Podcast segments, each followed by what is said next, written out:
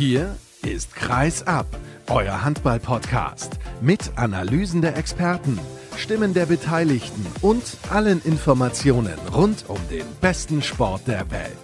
Mit eurem Gastgeber Sascha Staat.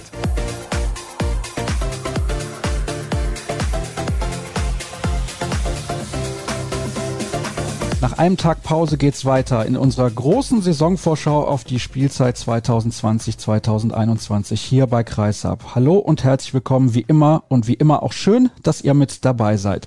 Heute bei der Episode Fast nur Hessen. Wir sprechen über die MT Melsung, die HSG Wetzlar und die Rhein-Neckar-Löwen. Das kennt ihr seit vielen Jahren. Das ist unsere Kombination, unsere Vereinskombination in dieser Ausgabe. Und ich begrüße jemanden, der seit vielen Jahren bei der MT Melsung bestens Bescheid weiß, das ist der Kollege Björn Maar von der Hessisch-Niedersächsischen Allgemeinen. Hallo Björn. Hallo Sascha. Ich bin ja mal sehr gespannt, was du mir zur MT zu erzählen hast. Es ist wie immer ein hochkarätiger Kader, der dem aktuellen Trainer Gudmundur Gudmundsson zur Verfügung steht. Und es gab ja auch schon Pflichtspiele, die nicht erfolgreich verlaufen sind. Und dementsprechend gibt's, glaube ich, einiges zu diskutieren. Wie immer beginnen wir mit einem Rückblick auf die letzte Spielzeit. Und jetzt gucke ich mal auf die Platzierungen der vergangenen Jahre bei der MT. Siebter, fünfter, siebter, siebter, vierter. Da ragen natürlich die Platzierungen vier und fünf heraus, aber dreimal siebter Platz, spiegelt das jetzt die Möglichkeiten wieder oder zeigt es einfach viel mehr, dass die MT nie so richtig durchstartet? Die MT hat so das Problem, dass sie nicht diesen nächsten Schritt schafft. Also sie bleibt immer auf diesem Niveau hängen, dass sie halt nicht in die ganz vorderen Plätze reinkommt, was jetzt auch nicht so einfach ist, aber was man natürlich trotzdem immer wieder bemängeln muss, weil man den Kader qualitativ verstärkt und diese Hoffnung hat, mal die großen Vereine anzugreifen. Von daher war das jetzt auch wieder sehr ernüchternd, dass es nur Platz sieben war. Das heißt, du bewertest die vergangene Spielzeit trotz des Abbruchs, das ist natürlich eine Sondersituation, als eher enttäuschend? Ja, das sehen aber auch die Spieler so, weil die sich deutlich mehr erhofft haben und jetzt nicht auf Platz sieben da ins Ziel kommen wollten. Das kann ich mir vorstellen. Und den Trainerwechsel gab es ja auch nicht ohne Grund. Ich habe eben angesprochen, der aktuelle Trainer ist Gudmundur Gudmundsson. Sehr erfahrener Mann, Olympiasieger geworden mit Dänemark 2016 in Rio. Hat auch die Rhein-Neckar-Löwen schon trainiert, war dort eigentlich, finde ich, doch relativ erfolgreich, hat die Basis gelegt für zwei Meistertitel und einen Pokalsieg, den in Anführungszeichen hinterher Nikola Jakobsen abgestaubt hat. Also diese Titel ist natürlich ein bisschen überspitzt formuliert, aber er hat dort, finde ich, doch gute Arbeit geleistet und wie gesagt, gesagt, auch bei der dänischen Nationalmannschaft gezeigt, was er als Trainer drauf hat. Und er kam ja gegen Saisonende, nicht ganz Saisonende, aber es ist darauf hinausgelaufen aufgrund der Corona-Pandemie, hatte nur wenige Spiele. Ich glaube, es waren nur zwei oder drei, wenn überhaupt. Es waren genau drei. Das erste war das Rückspiel im Europapokal gegen Silkeborg und dann gab es noch das Spiel in Flensburg und das Heimspiel gegen Wetzlar. Und danach wurde ja dann die Saison erstmal unter und später dann abgebrochen. Von daher hatte er jetzt nicht viel Zeit mit der Mannschaft großartig was zu entwickeln. Also die ersten Tage, das haben ja auch Spieler immer erzählt, wurde vor allem Video geschaut und halt irgendwie taktisch gearbeitet, aber so ein vernünftiges Training war da in der Phase noch gar nicht möglich. Also da hatte er sich natürlich auch erhofft, dass er dann Step by Step mit der Mannschaft da was entwickeln kann und das muss er jetzt halt mit dieser Vorbereitung, die jetzt noch läuft, ja, schaffen. Darüber sprechen wir dann gleich, aber ich möchte bei der vergangenen Saison bleiben. Heiko Grimm war der Trainer. Was hat er nicht in den Griff bekommen? Was hat dafür gesorgt, dass er entlassen wurde? Naja, also er hat natürlich schon es nicht geschafft, also er hat es nicht geschafft, die Mannschaft hinter sich zu bringen, also permanent. Das war halt schon so ein Problem. Die Mannschaft hat zwar immer wieder versucht, ihm zu vertrauen oder so, aber es gab halt Phasen im Spiel, wo die Mannschaft dann, glaube ich, immer wieder resigniert hat. Und es gab dieses Spiel zum Beispiel in Silkeborg, bevor Gudmundur Gudmundsson kam, da hat die Mannschaft zur Pause mit vier Toren geführt oder drei und hätte sogar eigentlich höher führen können und verliert am Ende mit vier Toren. Dann ist der Mannschaft irgendwann halt immer wieder nichts mehr eingefallen. Und das ist natürlich dann auch immer ein Stück weit dann den Trainer anzulasten. Und von diesen Spielen, die jetzt so schlecht verlaufen sind, gab es ja dann doch einige im Verlauf der Saison. Man darf zwar nicht vergessen, dass es auch diese Serie von sieben Siegen in Folge gab. Sechs Siege in der Liga, ein Sieg im Pokal, das war beim Herbst. Aber das ist halt immer nur mal hoch, mal runter. Und das ist natürlich für die Ansprüche der MT-Meldung einfach zu wenig. Und ja, und irgendwann musste dann auch Axel Gerken, der ja also durchaus dem Trainer Heiko Grimm sehr wohlgesonnen ist und war, ja, war das schon sehr, sehr schwierig dann.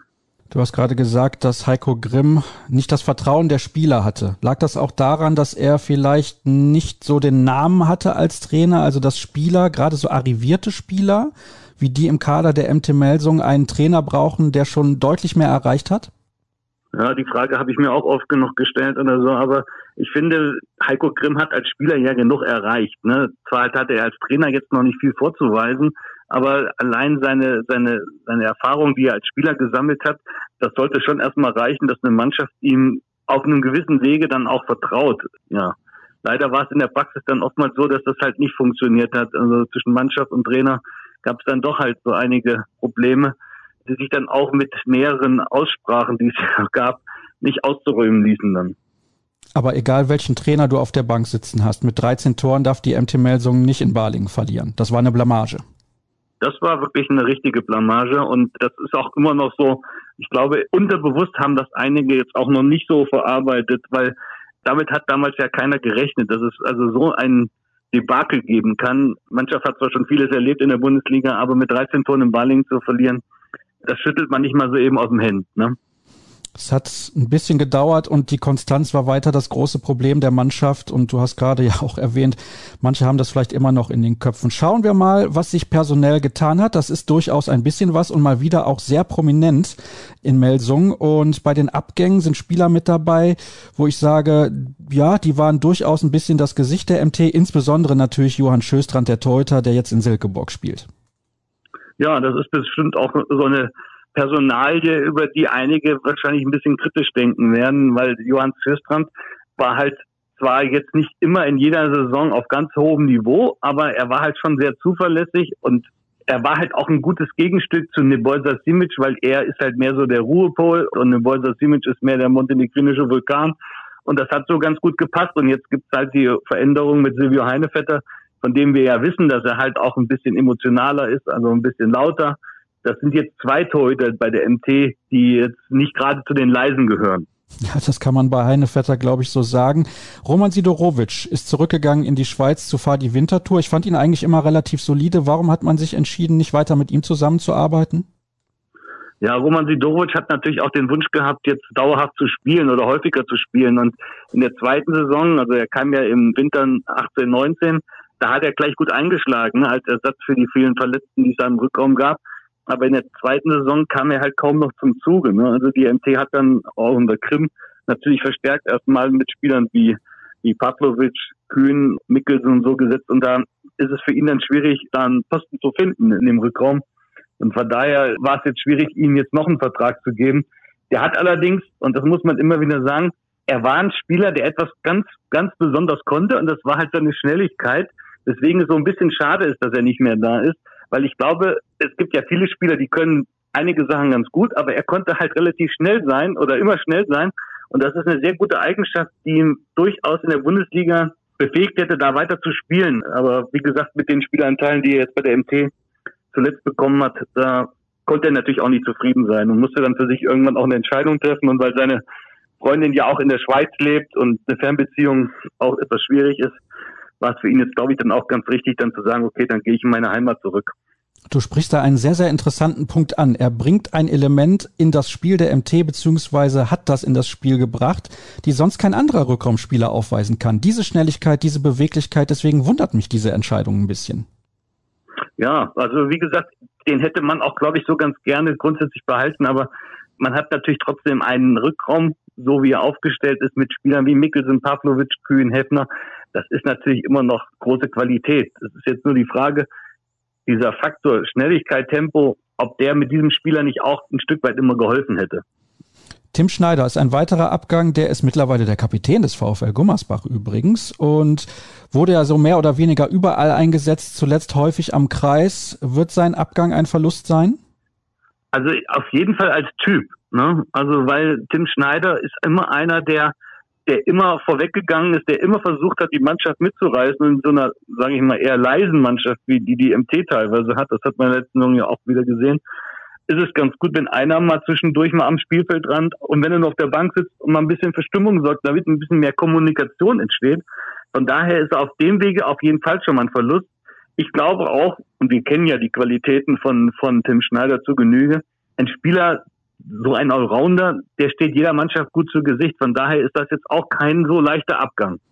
Und es gibt einen letzten Spieler auf der Liste der Abgänge, das ist Dimitri Ignatov, junger Rechtsaußen, spielt jetzt für Tusem Essen. Ich finde das gar nicht so schlecht, was man da gemacht hat. Dort bekommt er Spielpraxis und relativ glücklich ja jetzt auch in der ersten Liga. Eigentlich wäre er zu einem Zweitligisten gegangen, aber Tusem ja jetzt auch in der ersten Liga mit dabei.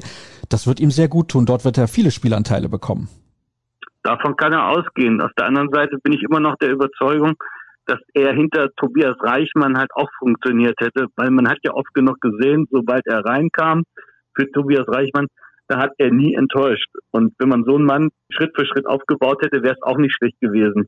Die andere Seite ist natürlich die, wenn du einen Timo Kastening in dieser Phase bekommen kannst, weil in ein paar Jahren wird er wahrscheinlich nicht zu halten sein, dann ist es natürlich auch nicht schlecht, so einen Mann zu bekommen. Und diese Rechtaußenbahn, die die MT jetzt hat, da mit, mit Reichmann und Kastening, das ist natürlich aller Ehren wert. Man muss auch dazu sagen, Reichmann und Ignatov ähneln sich von der Spielweise doch ein bisschen. Ich glaube, dieses Duo Kastening-Ignatov auf Sicht gesehen, die hat schon eine fantastische Perspektive. Kommen wir zu den Neuzugängen und einen hast du eben ja schon angesprochen, Silvio Heinevetter. Ja, da bin ich sehr gespannt, wie das funktioniert. Und du hast auch schon gesagt, er ähnelt sich ein bisschen, was den Stil angeht. Und Nebojsa Simic hat ja auch in seiner Zeit bislang in Melsungen alles andere als enttäuscht. Wie siehst du die Situation im Tor jetzt mit Heinevetter noch dazu? Also ich war ja auch vor der Saison oder sagen wir mal vor der Vorbereitung sehr gespannt, wie sich das entwickeln kann. Nun muss man ehrlich sagen, also wir haben ja alle uns gefragt, wie funktioniert ein Silvio Heinevetter in Kassel? Und bisher muss man sagen, der hat sich glänzend eingefügt, der geht voran, der ist gleich der Führungsspieler, den man sich erhofft hat.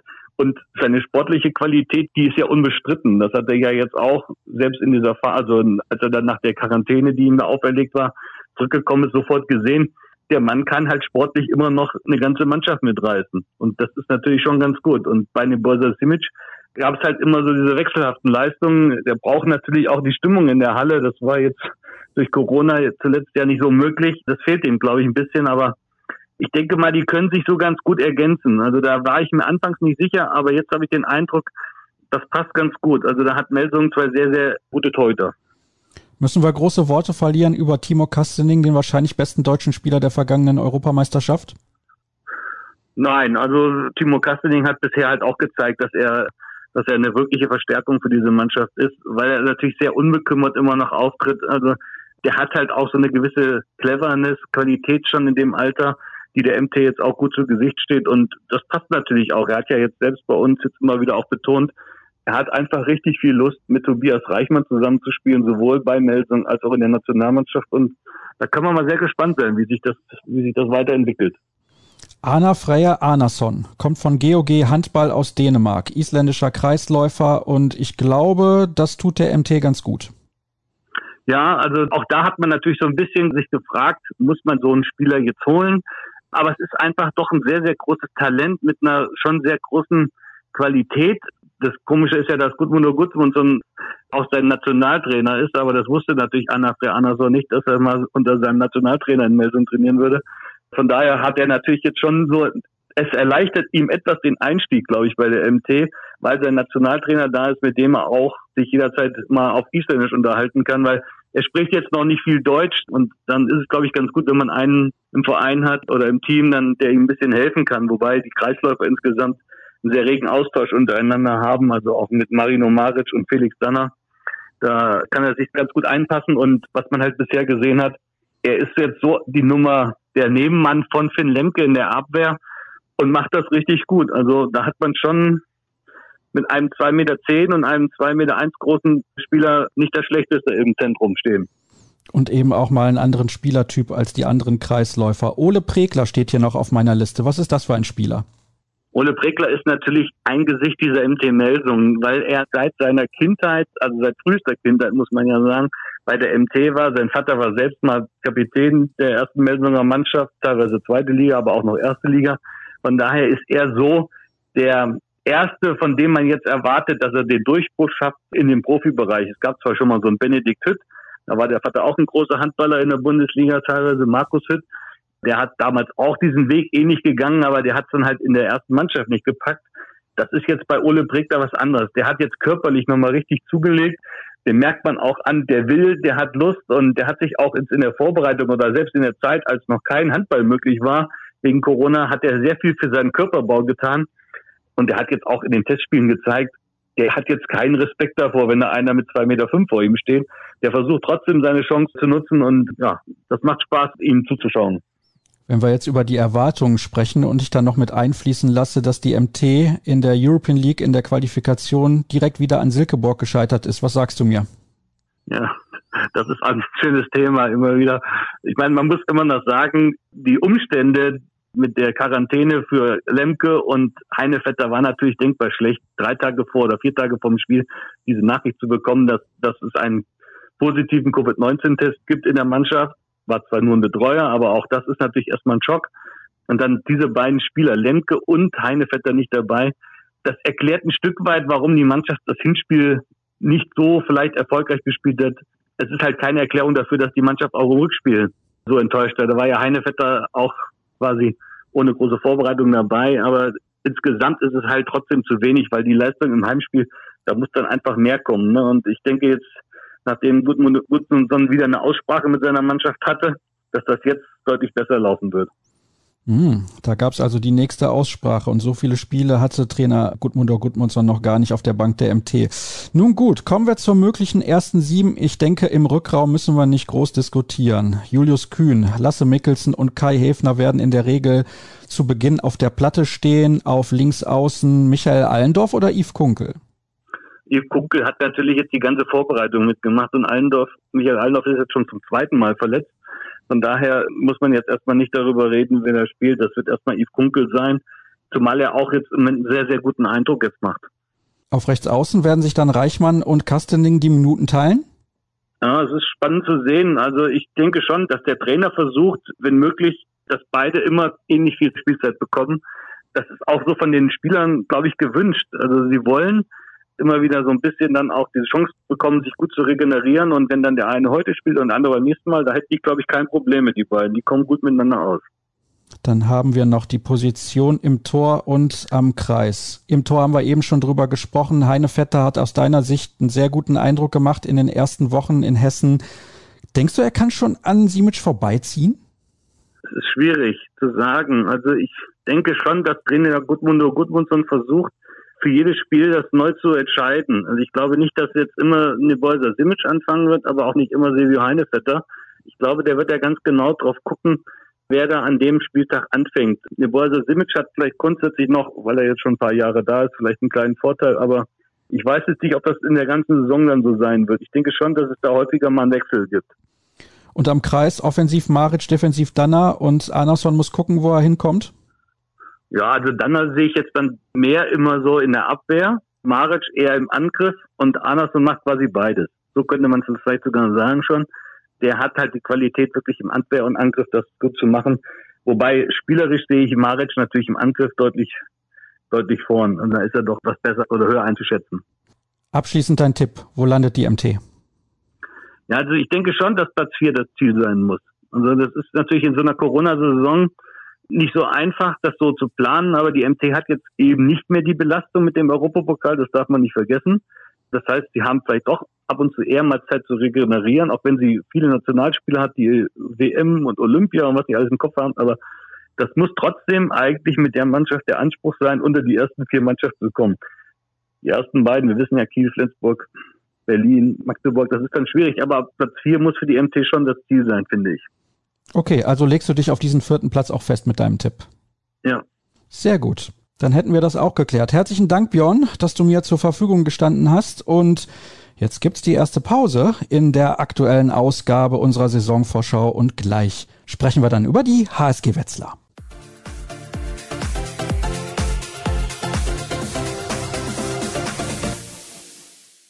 Er macht jetzt erstmal Podcast, hat er gerade noch gerufen. Ich weiß nicht, ob er es der Familie zugerufen hat oder den Kollegen. Ich freue mich aber, dass er in der Leitung ist, um mit mir im zweiten Teil der heutigen Ausgabe ausführlich über die HSG Wetzlar zu plaudern. Mittlerweile nicht mehr von der neuen Wetzlarer Zeitung oder Wetzlarer Neuen Zeitung, habe ich es gerade schon wieder verwechselt, ich weiß es nicht, sondern von VRM Mittelhessen. Was das zu bedeuten hat, erklärt uns Volkmar Schäfer jetzt selbst. Hallo Volkmar. Hallo, grüße dich, Sascha. Ja, was hat es denn damit auf sich? Also wir sind seit knapp sind schon zwei Jahre, sind wir inzwischen bei der Verlagsgruppe Rhein-Main angeschlossen. Die sitzen in Mainz. Und wir waren ja früher eigenständig, die Wetzlarer Neue Zeitung oder die Zeitungsgruppe Landil, aber die Zeichen der Zeit sind das ja, dass dann größere Verlage dann irgendwann auch die kleineren Zeitungen nicht schlucken, aber zumindest großes Interesse daran haben, diese Zeitungen dann zu übernehmen. Also wie gesagt, inzwischen seit knapp zwei Jahren unter dem Dach der Verlagsgruppe Rhein-Main und wir sind halt, wie gesagt, hier in Mittelhessen. Da kannst du ja fast froh sein, dass du überhaupt noch Handball-Bundesliga machen darfst. Ach, das, das passt schon. Sehr gut. Und es passt ja eigentlich auch bei der HSG Wetzlar zunächst. Schauen wir nämlich zurück auf die vergangene Spielzeit und die ist mit dem neunten Platz zu Ende gegangen. Davor war man Zehnter, davor Elfter. Also mal wieder nach vorne entwickelt in der letzten Spielzeit unter Kai Wandschneider. Da sprechen wir natürlich auch gleich drüber. Der wird den Verein nach der Saison verlassen. Das war natürlich die Meldung der letzten Monate in Mittelhessen und der Nachfolger steht ja mit Benjamin Matschke auch fest. Aber wir bleiben bei der vergangenen Saison. Eine sehr zufriedenstellende Saison aus Sicht der HSG.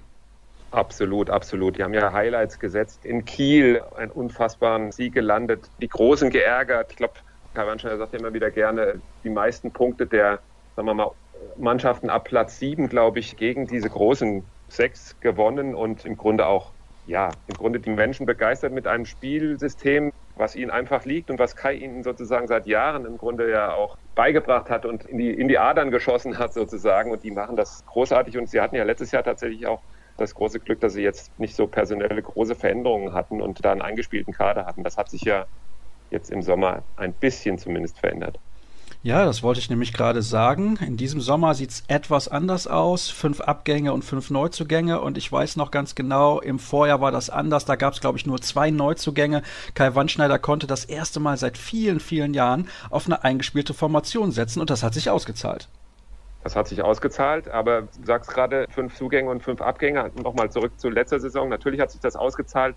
Die Mannschaft wirkte auch eingespielt, also komplett eingespielt vom ersten Spieltag an. Und das bringt natürlich dann schon Punkte und es bringt Sicherheit auf dem Feld und es, es bringt Identifikation mit den Fans. Da ist da nicht so ein Bäumchenwechselspiel wie zum Beispiel in der Basketball-Bundesliga, wo ja jedes Jahr die Vereine auf zum Teil acht, neun, zehn oder ganze zwölf neue Spieler setzen. Die HSG hat das tatsächlich letztes Jahr bewusst auch so gemacht. In diesem Sommer bewusst anders. Aber nochmal, um gleich den Bogen vielleicht auch zur Saison, die jetzt dann ansteht, zu schlagen, zumindest aus meiner Sicht. Die Achse ist ja geblieben. Von Torwart über, über Spielmacher bis hin zum Kreis und auch die Abwehrformation. Also da ist weiterhin Kontinuität bei den Grün-Weißen in der, in der Ritthalle Arena. Bevor wir aber zu den Neuzugängen kommen, schauen wir zunächst mal auf die Abgänge. Da sind durchaus Spieler dabei, die man kennt. Zum Beispiel Stefan Knär, der ist zum TV Hüttenberg gegangen. Der war jetzt ein bisschen in die Jahre gekommen, auch wenn ich das gar nicht negativ meine. Aber das passt eigentlich, dass er sich jetzt einem Zweitligisten anschließt, der auch in der Nähe ist, damit er nicht noch groß umziehen muss. Aber tut das weh, dass er jetzt nicht mehr im Trikot der HSG aufläuft? Also der Kai hatte ja ein sehr zwiegespaltenes Verhältnis zu Stefan Knär. Auf der einen Seite hat er in der Abwehr komplett auf ihn vertrauen können. Der ist ja da reingeworfen worden und hat immer seinen Mann gestanden, wenn einer der beiden Schweden, Ole Forsell Scheffert oder Anton Lindskog, da in diesem schwedischen Mittelblock mal vielleicht nicht funktioniert haben. Und Stefan hat auch auf der Halbposition in der Verteidigung hervorragende Arbeit geleistet.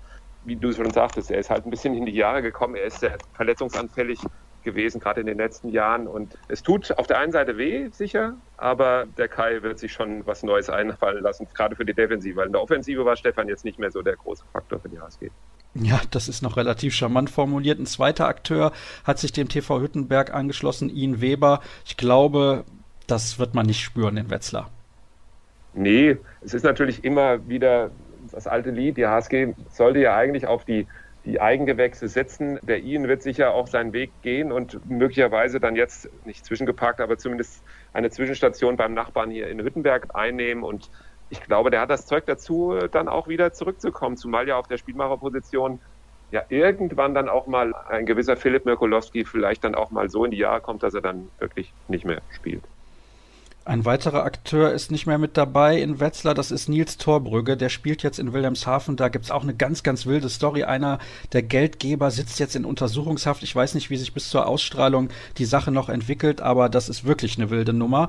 Nichtsdestotrotz, er spielt nicht mehr für die HSG und ich weiß noch, als er vor zwei Jahren nach Wetzlar gekommen ist, als Nachfolger damals ja für Janik Kohlbacher, habe ich gedacht, super Karriereschritt, er kam damals vom TUS N Lübecke, das könnte passen, aber vor allem offensiv, finde ich, ist er ein bisschen was schuldig geblieben. Das siehst du ganz genau richtig so. Hinten war er auch eine Säule.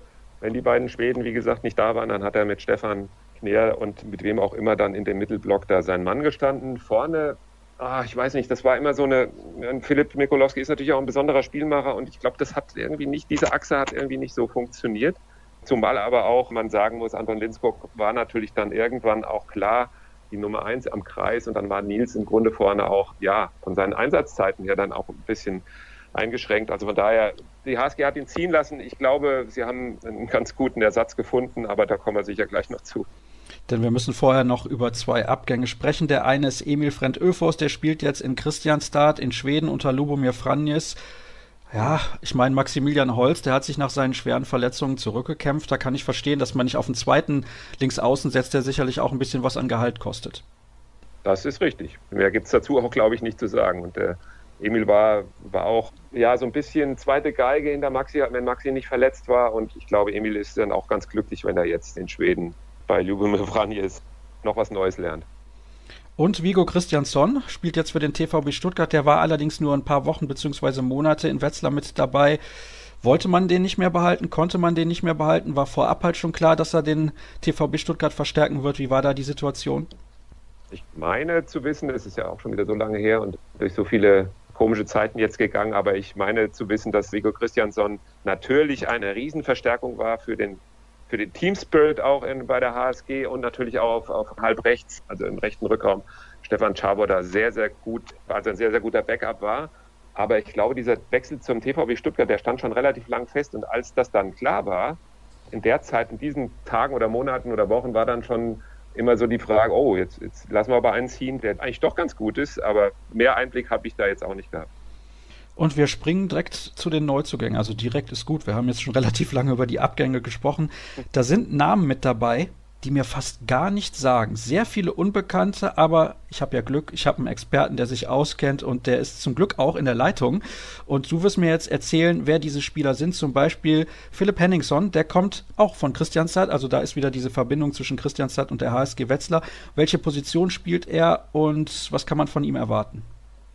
Philipp Henningsson wird im linken Rückraum vor allen Dingen spielen, aber war jetzt auch, ja, um mal gleich vielleicht auch einen weiteren Neuzugang da auch mit reinzunehmen, vielleicht wird es dann auch ein bisschen kürzer. Patrick Gemp ist ja eigentlich für den Kreis verpflichtet worden von der DJK Rimpa aus der zweiten Liga. Der hat aber leider jetzt noch gar nicht viel mit der Mannschaft trainieren können. Er hat nämlich eine Herzmuskelentzündung. Mehr weiß ich dazu auch nicht. Und in den Testspielen, die jetzt schon anstanden, mit viel Licht, aber auch ein wenig Schatten der HSG, hat Philipp Henningsson dann diese Rolle am Kreis hinter Anton Linskog auch übernommen und ist vor allen Dingen aber einer, der in der Abwehr sein Mann stehen wird.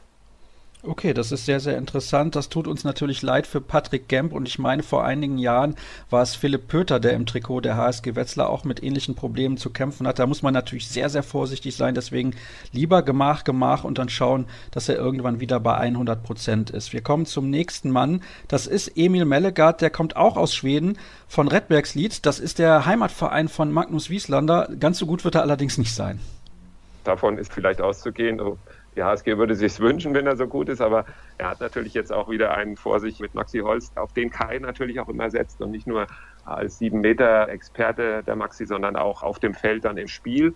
Aber Emil wird diese Rolle vom anderen Emil sozusagen, von Emil Frent Öffers, sicher einnehmen und auch übernehmen. Und meine, wenn man dann sieht, Vertragslaufzeit nicht nur bis 21, sondern auch bis 22, dann glaube ich, weiß die HSG auch ganz genau, was die an dem hat. Der ist auch noch relativ jung. Ich meine, der ist jetzt 22 Jahre alt. Ich glaube, der geht seinen Weg. Und auf Außen haben sie immer jemanden aus dem Hut gezaubert, die HSG.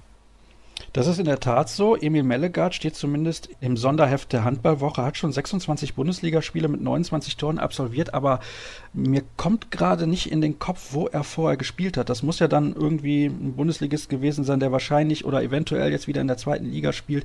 Werden wir vielleicht beim nächsten Gespräch dann geklärt haben. Der nächste Name auf meiner Liste, beziehungsweise dann, nee, zwei haben wir noch. Der eine ist Magnus Fredriksen, der kommt von Elverum aus Norwegen. Champions League-Teilnehmer immerhin. Champions League-Teilnehmer, erfahren oder sagen wir mal erfahren relativ, aber der hat schon ein paar Meriten. Der ist sicher einer, der in Rückraum Mitte sein Ding machen wird, wobei ich ja auch immer wieder lächeln muss. Alex Feld ist ja da auch noch da vom letzten Jahr, der letztes Jahr aus Ludwigshafen kam und ja, und der Kai hat halt dann auch noch Philipp Mikolowski in der Hinterhand, der ja sein Co-Trainer ist. Also mal gucken, was Magnus Fredriksen da veranstaltet.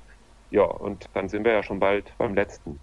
Genau, da sind wir angekommen. Bei Ivan Schirsen, ich glaube, so spricht man ihn aus, denn wahrscheinlich der gute Domogay, der mal oder immer noch in Hannover gespielt hat, da habe ich mich gerade noch nicht informiert, weil wir über die TSV Hannover Burgdorf in der aktuellen Saisonvorschau noch nicht gesprochen haben. Könnte mal wieder irgendwie ein Cousin oder ein Bruder sein, das weißt du vielleicht. Der kommt von Nexe Nasice aus Kroatien. Das ist eine Mannschaft, die in den vergangenen Jahren immer wieder im EHF Cup mit dabei gewesen ist und da auch oft zu überzeugen wusste.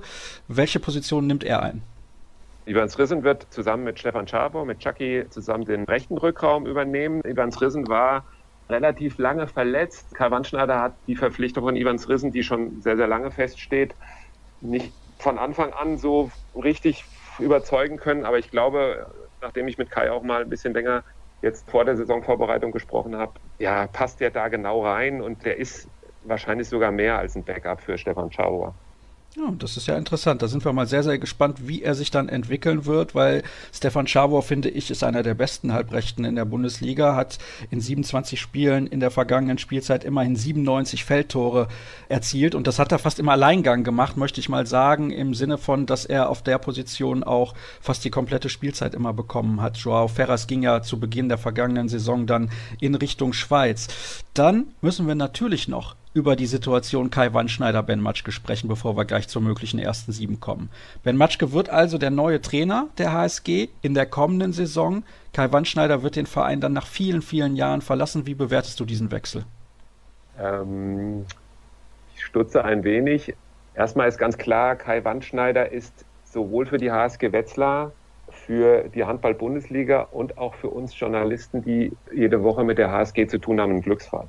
Schneider ist ein akribischer Arbeiter, ein, ein, ein, ein Experte, ein, ein belesener Mensch, ein, ein Mensch mit Wortwitz, ein Mensch, dem, glaube ich, kaum jemand Handball trainingstechnisch wenig vormachen kann, zumindest hierzulande.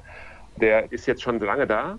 Der ist seit 2012 hier in Mittelhessen, ja, gar nicht wegzudenken eigentlich, hat die HSG zu Platzierungen geführt, die eigentlich nicht so erwartet waren, zu Siegen geführt, die bei Weitem noch weniger zu erwarten waren. Und der wird halt nächstes Jahr dann nicht mehr da sein. So viel zu Kai. Und Ben Matschke war schon länger in der Pipeline, zumindest inoffiziell bei der HSG. Die HSG hat das nicht offiziell verkünden wollen. Ich habe das auch mal in einem Kommentar bei uns in der Zeitung so geschrieben, jetzt letztens, als es dann klar war mit Ben Matschke, dass ich das nicht ganz verstehe, warum man das nicht macht. Unruhe in beiden Vereinen vor so einer Saison weiß ich nicht. Da sind sie, glaube ich, alle Profis genug, sowohl Kai als auch Ben Matschke, als auch die Spieler in beiden Vereinen, dass man da relativ gelassen damit umgehen kann mit so einer Meldung. Und Ben Matschke selbst, ich glaube, der bringt da frischen Wind rein und ich glaube, der ist auf seine Art auch wieder jemand für die HSG und für uns sowieso. Das glaube ich auch. Ich hatte ihn im Interview der Woche hier bei Kreisab zu Gast vor einigen Monaten, als der noch Handball gespielt wurde. Wobei ich glaube, das war eventuell kurz nach dem Saisonabbruch, also nicht als die Saison schon offiziell abgebrochen war, sondern als klar war, es wird zunächst mal pausiert. Ein sehr, sehr intellektueller Trainer, der ordentlich was zu sagen hat und der, glaube ich, auch Spieler weiterentwickeln kann. Und ich glaube, für ihn ist dieser Sprung von Ludwigshafen nach Wetzlar genau der richtige, nicht dann zu einem noch größeren Club zu gehen, sondern erstmal vielleicht in Wetzlar in Anführungsstrichen Zwischenstation zu machen. Aber was Zwischenstation angeht, sollte man dann mal bei Kai Wandschneider nachfragen, der wie gesagt seit vielen, vielen Jahren in Wetzlar sehr erfolgreiche Arbeit geleistet hat. Und wer mehr zu Kai Wandschneider wissen möchte, der sollte sich Episode 251 nochmal anhören. Da habe ich gut anderthalb Stunden, glaube ich, mit ihm gesprochen und er hatte sehr, sehr viele tolle Dinge zu erzählen. Kommen wir jetzt dann also zur ersten sieben und ich glaube, die ist auf jeder Position eigentlich relativ klar. Im Tor Till Klimke, mittlerweile Nationaltorhüter. Dann haben wir auf den Außenpositionen Maximilian Holz und den Norweger Christian Björnsen, am Kreis Anton Lindskog, auf halb rechts Stefan Chavo, auf halb links wahrscheinlich Ole Forssell Scheffert und dann ist das Fragezeichen eigentlich nur auf der Spielmacherposition.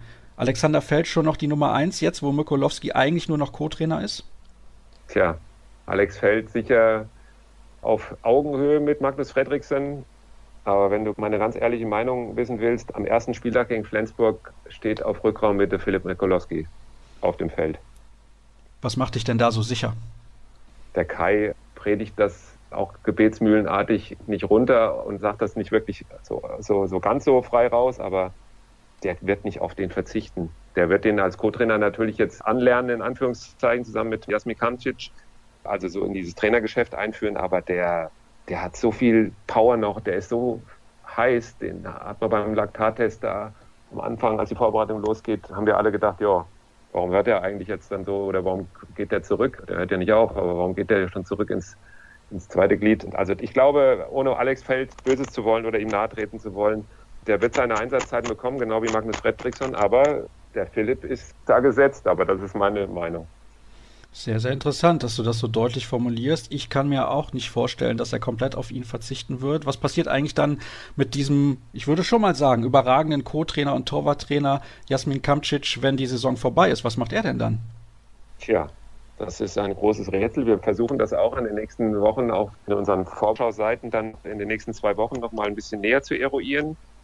Ich habe das Gefühl, er bleibt bei der HSG. Jaschko ist ja eher so gerade für die Torhüter dann auch ein Spezialist. Mal schauen, oder ob er dann doch Kai, keine Ahnung, nach Barcelona folgt oder nach, nach Schweden. Also du siehst die beiden auf Europareise? Weiß ich nicht. Privat kann ich mir das sowieso vorstellen, dass sie das irgendwann mal zusammen machen, aber vielleicht wird das ja noch anders. Gut, dann hätten wir eigentlich mehr oder weniger fast alles besprochen. Saisonziel ist der frühzeitige Klassenerhalt und ich glaube, dein Tipp wird das jetzt bestätigen der Tipp ist nicht nur der vorzeitige Klassenerhalt und dieses gesicherte Mittelfeld ist ja immer so eine, ach, so eine Floskel, wo es dann heißt, gesichertes Mittelfeld fängt eigentlich schon bei Platz 15, also direkt über dem Abstiegsplatz an. Also ich sehe die HSG zwischen Platz 8 und 11. Damit kann der Verein, glaube ich, leben, wie in den letzten Jahren auch. Und ich bin mir relativ sicher, Volkmar, dass wir in der kommenden Spielzeit nicht nur einmal miteinander über die Mittelhessen sprechen werden. Herzlichen Dank auf jeden Fall für deine Einschätzung und Fast nur Hessen heißt ja diese Ausgabe. Deswegen verlassen wir das Bundesland abschließend nochmal. Nach einer kurzen Pause geht's nach Mannheim zu den Rhein-Neckar-Löwen.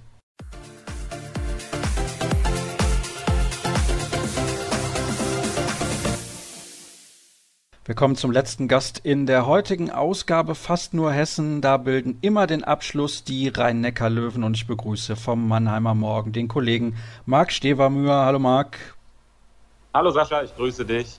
Und ihr könnt es vielleicht hören, ich habe ihn genötigt, nach gefühlt 20 Jahren über Telefon, Handy, was auch immer, Marc Stevermüher mit dem Skype-Account. Das freut mich sehr. Herzlichen Dank, dass du dir nochmal die Mühe gemacht hast, da extra nochmal die App runterzuladen. Das ist im Sinne unserer Hörer. Deswegen glaube ich, ist das eine tolle Entscheidung gewesen. Nicht ganz so toll war die letzte Saison der Rhein-Neckar-Löwen abgeschlossen auf dem fünften Platz, deutlich hinter den Erwartungen zurück. Warum? Ja gut, da gibt es ja eine einfache Erklärung dafür. Es hat einfach mit Christian Andresson als Trainer und der Mannschaft insgesamt nicht gut funktioniert. Und wenn da die Chemie nicht stimmt zwischen Trainer und Mannschaft, dann ist ja auch irgendwie klar, dass es sportlich nicht so gut läuft. Es war irgendwie, alle wirken gehemmt. Sieht man auch jetzt, wenn die Spieler sagen, es hätte mit Martin Schwalten Stimmungswandel eingezogen oder andere sagen, alle Spieler seien jetzt glücklicher, es würde mehr gelacht werden sagt ja einiges aus. War denn Andresson so ein Miesepeter? Nee, überhaupt nicht. Also kann ich überhaupt nicht sagen. Ein einwandfreier Typ, der, der jetzt nicht irgendwie sich großartig menschlich etwas zu Schulden hat kommen lassen. Aber es war einfach schwierig, sage ich nochmal, nach Nikola Jakobsen, der immer nicht nur in sportlicher Hinsicht schwierig auf Nikola Jakobsen zu folgen, sondern Nikolai war ja auch immer dieser, dieser dänische Kumpeltyp. Und dann der Bruch zu Andresson, der dann auch einfach die deutsche Sprache nicht, nicht gut beherrscht hat, muss man ehrlicherweise sagen. Und jetzt haben wir wieder zu Martin Schwalb. Ich glaube, zu Schwalbe muss ich ja nicht viel sagen, dass er auch ein lockerer Typ ist und von der Ansprache das wiederum eine ganz andere Sache ist. Ich kann mich erinnern, als wir im Herbst miteinander gesprochen haben, nach den ersten Spielen, hattest du schon leichte Zweifel, dass das mit Andresson funktionieren könnte. Ja, also die hatte ich im Herbst schon, die kam mir schon. Ich habe am ersten Spieltag gesagt zum Kollegen, der neben mir saß, war, haben die Rhein-Neckar-Löwen in Ludwigshafen gespielt und hatten gefühlt nach 20 äh, Minuten 16 Spieler eingesetzt. Da habe ich zum Kollegen neben mir gesagt, dass mich das stark an die erste Europameisterschaft von Christian Prokop erinnert hat, was da passiert ist. Und als dann am zweiten Spieltag in Flensburg hat man da wohlgemerkt gespielt, eine Startaufstellung hinlegt ohne Andy Schmid und Uwe Gensheimer in der Startformation, da war mir relativ schnell klar, dass das vielleicht nicht so lange gut gehen wird, weil das macht man halt in so einem Spiel nicht. Da setzt man auf die etablierten Kräfte, das sehe ich eigentlich ganz genauso, vor allem zu Beginn der Saison, weil sich ja viel einspielen musste bei den Rhein-Neckar-Löwen. Also Romain Lagarde war neu mit dabei und im halbrechten Rückraum Kirke Löke war neu mit dabei, von dem hast du richtig geschwärmt in der Saisonvorschau letzte Saison. Ja, der hat halt am Anfang auch noch sehr wechselhaft gespielt, danach immer stabiler geworden. Ich finde, dass er es hinten raus richtig gut gemacht hat. Und wenn du sagst, es schwärmt einer über Kirke Löke, dann hättest du letzte Woche mal Martin Schwalb hören müssen, wie der über Kirke Löke schwärmt. Der sagt halt, dass dieser Junge einfach alles kann und dass dieser Junge noch gar nicht wüsste, wie gut er sei. Ja, da merkt man direkt mal den Unterschied zum Trainer davor. Also Schwalb ist jemand, der sehr viel auch über diese mentale Schiene kommt, der sehr viel Positives ausstrahlt, der die Spieler versucht mitzunehmen und dieser Trainerwechsel war ja dann irgendwann überfällig. Warum ist Martin Schwalb eine deutlich bessere Lösung für die Rhein-Neckar-Löwen, als das vorher Andresson war? Ob er jetzt eine bessere Lösung sein wird, vermag ich natürlich final nicht zu beurteilen. Also was, was sportlich angeht, dafür war er im Prinzip ja zu kurz im Amt, wobei man einfach sagen muss, die paar Spiele, die er in der vergangenen Saison hatte, gab es ja sofort auch ergebnistechnische Verbesserungen. Die Mannschaft hat besser gespielt. Es war nicht nur atmosphärisch besser, die Mannschaft hat besser gespielt, sie hat vor allen Dingen besser verteidigt. Es waren so kleine Korrekturen. Und jetzt kann ich dir sagen, warum ich eigentlich glaube, dass es auch sportlich besser wird. Jetzt in der Saisonvorbereitung, was ich bislang gesehen habe, es ist nur Vorbereitung. Ich weiß, was ich gesehen habe, trotzdem ist, dass Martin Schwalb bemüht ist oder nicht nur bemüht, dass er angefangen hat. Und da hilft ihm diese sehr lange Vorbereitungszeit diese Mannschaft flexibler zu machen, sie taktisch variabler zu machen, sowohl in der Abwehr als auch im Angriff. Ähm, da könnte man sich auf zwei, drei neue Sachen auf jeden Fall freuen in der neuen Saison bei den Rhein-Neckar-Löwen. Schauen wir zunächst mal auf die Spieler, die den Verein verlassen haben. Da sind sehr prominente Namen mit dabei. Zum Beispiel Steffen Feeth. Der ist zum HCR lang gewechselt und machen wir uns nichts vor, Marc. Das hat nicht funktioniert. Genau. Der Name prominent, die Leistung war nicht so prominent. Das hat er auch selber zugegeben. Muss man leider so sagen, hat überhaupt nicht funktioniert. Und mit der Leistung, die er dann bei den Rhein-Neckar-Löwen gebracht hat, ist es auch im Prinzip kein Verlust. Wenn man wiederum sein Leistungsmaximum, was er bringen kann, an den Tag legt, wäre es ein schwerer Abgang. Aber leider ist er an dieses Maximum nie herangekommen, äh, annähernd nicht. Aber das hat er auch selbst gesagt. Dann haben wir Metz Menzer Larsen, der ist zur SG Flensburg-Handewitt gegangen und ich bin schon sehr gespannt, wie er sich dort machen wird, auch in einem System, was ihm sehr liegen sollte. Und wir haben oft über ihn gesprochen in den letzten Jahren und immer wieder haben wir gesagt, vor allem du hast das auch bestätigt, der kann eigentlich viel mehr und es gab eigentlich nur auch eine richtige starke Saison von ihm bei den Rhein-Neckar-Löwen. Warum ist er nie so richtig explodiert? Das weiß ich nicht. Also ich habe eigentlich gedacht, dass es ihm ganz gut tut, wenn er vielleicht mal nicht von Nikolai Jakobsen trainiert wird, dass vielleicht diese Abkapselung ihm auch mal gut tut. Er war, muss man sagen, in der letzten Saison dann eigentlich von den Rückraumspielern der konstanteste bei den Rhein-Neckar-Löwen. Da gehörte aber auch wiederum, muss man sagen, in der vergangenen Saison nicht ganz so viel dazu. Warum er sein Potenzial nicht abrufen kann, was wir alle in ihm sehen, kann ich dir nicht sagen. Ob er es in Flensburg jetzt schafft, bin ich auch mal gespannt drauf.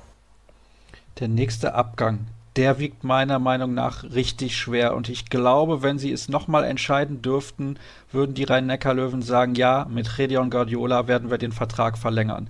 Warum haben die das gemacht, Marc? Erkläre es mir bitte. Er hat so gut gespielt, auch noch in der letzten Phase der vergangenen Saison. Ganz ehrlich, das kann ich dir nicht erklären. Das ist aber ganz gut, dass ich das nicht erklären kann, weil es können auch ganz viele andere Menschen nicht erklären. Also es kann auch ein Großteil der Mannschaft nicht erklären, die in der letzten Saison mit großem Unverständnis darauf reagiert haben. Das hat keine Einigung gegeben. Es ist ja noch nicht einmal zu einem Gespräch, zu einer Verhandlung gekommen. Es gab die Entscheidung, dass der Vertrag nicht verlängert wird. Und ja, also Kopfschütteln im Verein, in der Mannschaft, bei den Medien. Diese Entscheidung wurde so getroffen von Christian Andresson und Oliver Rogisch. Ich glaube, wenn Martin Schwalb im letzten Herbst schon Trainer der Rhein-Neckar-Löwen gewesen wäre, bin ich mir relativ sicher, dass Redion Guardiola einen neuen Vertrag bei den Rhein-Neckar-Löwen bekommen hätte. Jetzt ist er aber nicht mehr da und das ist ein Problem? Ja gut, das kann ich ja nicht prognostizieren, aber Redion Guardiola, finde ich, ist immer noch einer der weltbesten Abwehrspieler und er hat es ja dann auch nochmal mit freundlichen Grüßen an die Rhein-Neckar-Löwen im Januar gezeigt bei der Europameisterschaft. Er ist unbestritten einer der besten Abwehrspieler der Welt. Ich könnte mir vorstellen, dass sich der TBV Lemgo sehr, sehr, sehr darüber freut und sich alle anderen Erstligisten fragen, wie die Rhein-Neckar-Löwen das machen konnten. Und ich frage mich auch, warum kein besserer Verein zugeschlagen hat. Aber da werden wir im Laufe der Saison sicherlich nochmal drüber sprechen. Tim Ganz ist zur SG Pforzheim-Euting gegangen. Das war der zweite Rechtsaußen hinter Patrick Grötzky. Diese Rolle wird jetzt in Teilen auch Alexander Pettersson übernehmen. Wir kommen zu den Neuzugängen. Es gibt zwei junge Spieler aus der eigenen Reserve, die mittlerweile auch in den Kader gerutscht sind. Beziehungsweise eigentlich sind sie auch Ergänzungsspieler. Yannick Schneibel und Niklas Gierse. Deswegen will ich über die beiden keine Worte verlieren. Es sind drei auch prominente Spieler, die Schweden-Fraktion wird mal wieder etwas größer bei den Rhein-Neckar-Löwen. Albin Lagergren kommt vom SC Magdeburg und das ist gut, dass Niklas Kirkelöke da nicht nur Alexander Pettersson zur Seite gestellt wird, denn der schwächelte ja ein wenig in der vergangenen Saison, was seine physischen Voraussetzungen angeht. Eigentlich ein total fitter Spieler, aber hatte immer wieder mit Kleinigkeiten zu kämpfen und Albin Lagergren müsste eigentlich eine perfekte Ergänzung sein. Ja, also muss ich sagen, was ich jetzt in der Saisonvorbereitung von Albin Lagergren gesehen habe, das hat mich wirklich begeistert. Also wie er spielt, wie er dieses Spiel verstanden hat, sind gar nicht mal die Tore, die ihn auszeichnen. Es ist einfach diese Handlungsschnelligkeit, dass er richtige Entscheidungen trifft, wenig Fehler macht. Also es ist wirklich was, was Besonderes, was er kann. Er war ja die letzte Bundesliga-Saison in Magdeburg von ihm gar nicht mal so gut, aber er hat auch großes Verletzungsrecht natürlich gehabt nach seinem starken Einstieg in Magdeburg. Aber so wie er sich jetzt bei den Rhein-Neckar-Löwen präsentiert hat, ist er eine absolute Verstärkung. Eine Verstärkung wird wahrscheinlich auch Lukas Nilsson sein. Der kam vom THW Kiel. Das war ein Transfer, der viele überrascht hat. Ja, überrascht.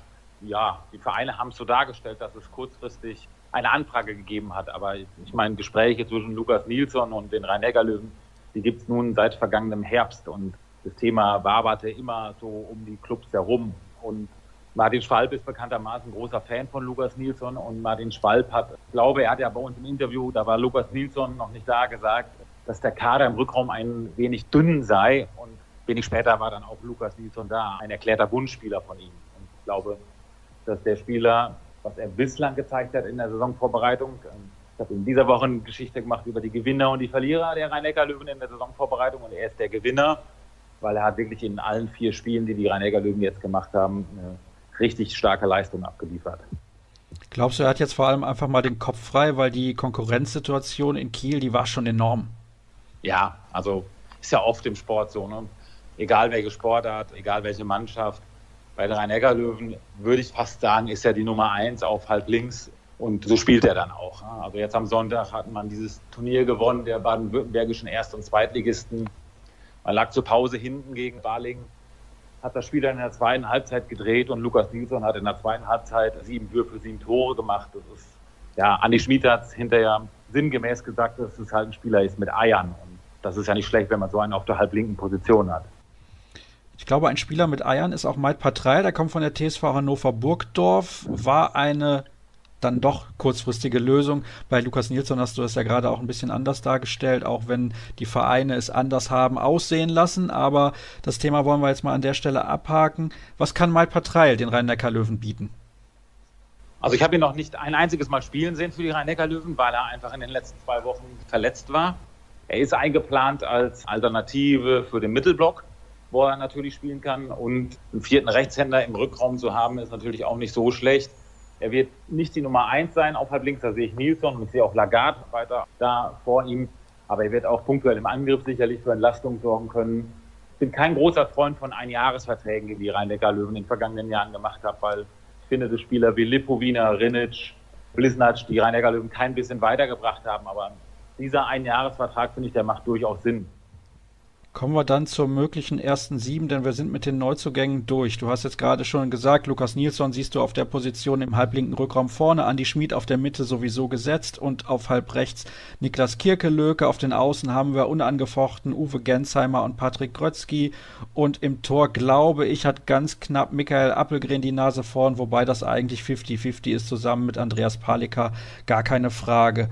Was ist am Kreis los? Janik Kohlbacher hat sich verletzt, da müssen wir natürlich drüber sprechen. Ja, Janik Kohlbacher hat sich verletzt, ist vollkommen unklar, wann er wieder spielen kann. Also die rhein löwen haben sich auch Zeit gelassen mit der Bekanntgabe der Verletzungsdauer. Die ist dann aber jetzt auch ein bisschen ungenau benannt worden. Mehrere Wochen heißt es. Ich habe nochmal nachgehakt, was mehrere Wochen bedeutet, weil mehrere Wochen kann halt heißen, er spielt im Oktober wieder, aber mehrere Wochen kann auch heißen, er spielt Weihnachten wieder. es ist überhaupt nicht absehbar. Er hat eine Ellenbogenverletzung, kommt komplett auf den Heilungsverlauf an.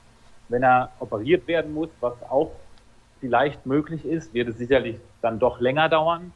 Aber vorerst, also jetzt gerade auch nächste Woche geht ja die Qualifikation zur European League los. Da wird er auf keinen Fall spielen können.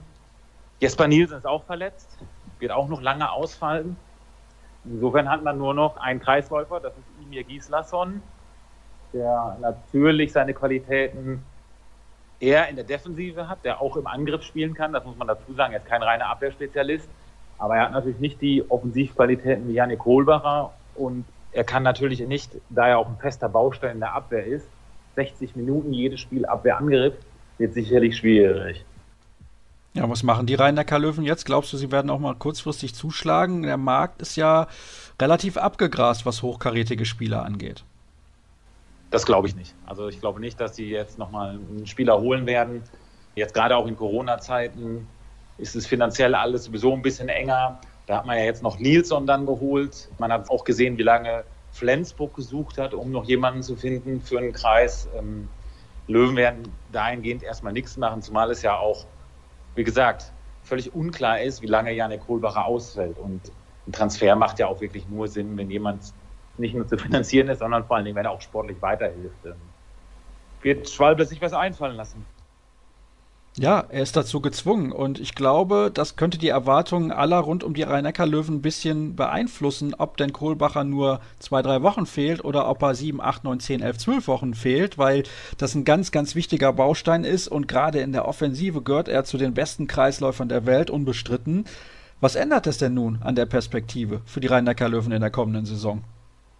Ja gut, also Janik Kohlbacher ist für die rhein löwen das kann man halt so sagen. Es gibt ein paar Spieler in jeder Mannschaft, die man nicht ersetzen kann. Janik Kohlbacher gehört dazu, bei den Löwen gehört auch Andi Schmid dazu.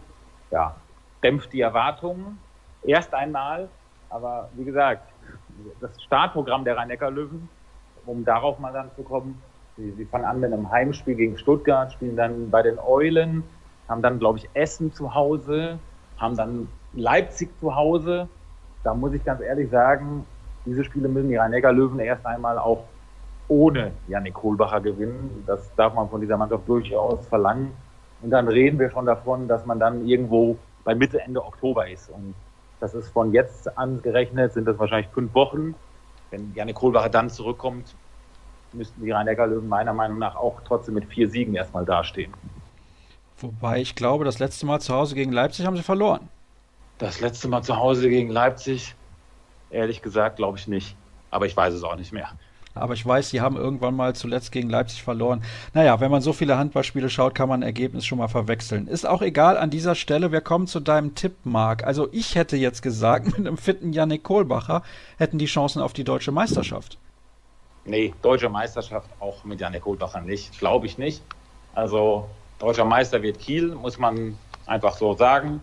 Ich habe letzte Saison, vor der Saison ein paar Zweifel gehabt an, an Philipp Hiecher. Diese Zweifel sind komplett zerstreut worden. Er hat das richtig stark gemacht, muss man sagen. Und jetzt ist Sander Sargosen dazugekommen. Also am THW Kiel führt kein Weg vorbei. Und ich hätte den Rhein-Neckar-Löwen, oder ich traue denen das immer noch zu. Also Platz zwei finde ich, finde ich nicht unrealistisch für diese Mannschaft. Ja, und muss auch die Anspruchshaltung sein bei den Rhein-Neckar-Löwen, immer in der Champions League zu spielen. Insofern, Flensburg hat auch Verletzungsprobleme lustigerweise ja auch am Kreis. Insofern finde ich jetzt nicht, dass man sich komplett vergraben muss. Das glaube ich auch. Also du tippst auf den zweiten Platz, habe ich das richtig vernommen?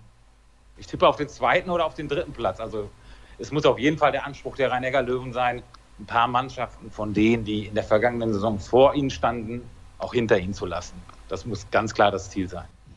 Gut, dann wären wir soweit durch und wir sind auch durch mit der heutigen Sendung. Herzlichen Dank, Marc. Ich hoffe, das mit dem Ton, liebe Hörer, ist jetzt ein bisschen besser als in der Vergangenheit. Ich glaube, da gibt es immer noch ein wenig Optimierungsbedarf, aber spielt auch gar keine Rolle. Marcs Aussagen sind klar, das kennt ihr. Und wir sind am Ende angekommen. Ich habe es gerade gesagt, das soll es gewesen sein mit der Sendung Fast nur Hessen. In zwei Tagen geht es dann weiter mit der nächsten Ausgabe unserer großen Saisonvorschau. Und jetzt muss ich gerade mal schauen, mit welchen Mannschaften wir uns da beschäftigen. Das sind sind dann Lemgo, Minden, Hannover und Essen, gleich vier Vereine auf einmal in der Region Hochdeutsch. Alles weitere erfahrt ihr auf facebook.com slash kreisab, bei Twitter at kreisab.de sowie bei Instagram unter dem Hashtag und Accountnamen kreisab. Wir hören uns dann übermorgen wieder. Macht's gut. Tschüss.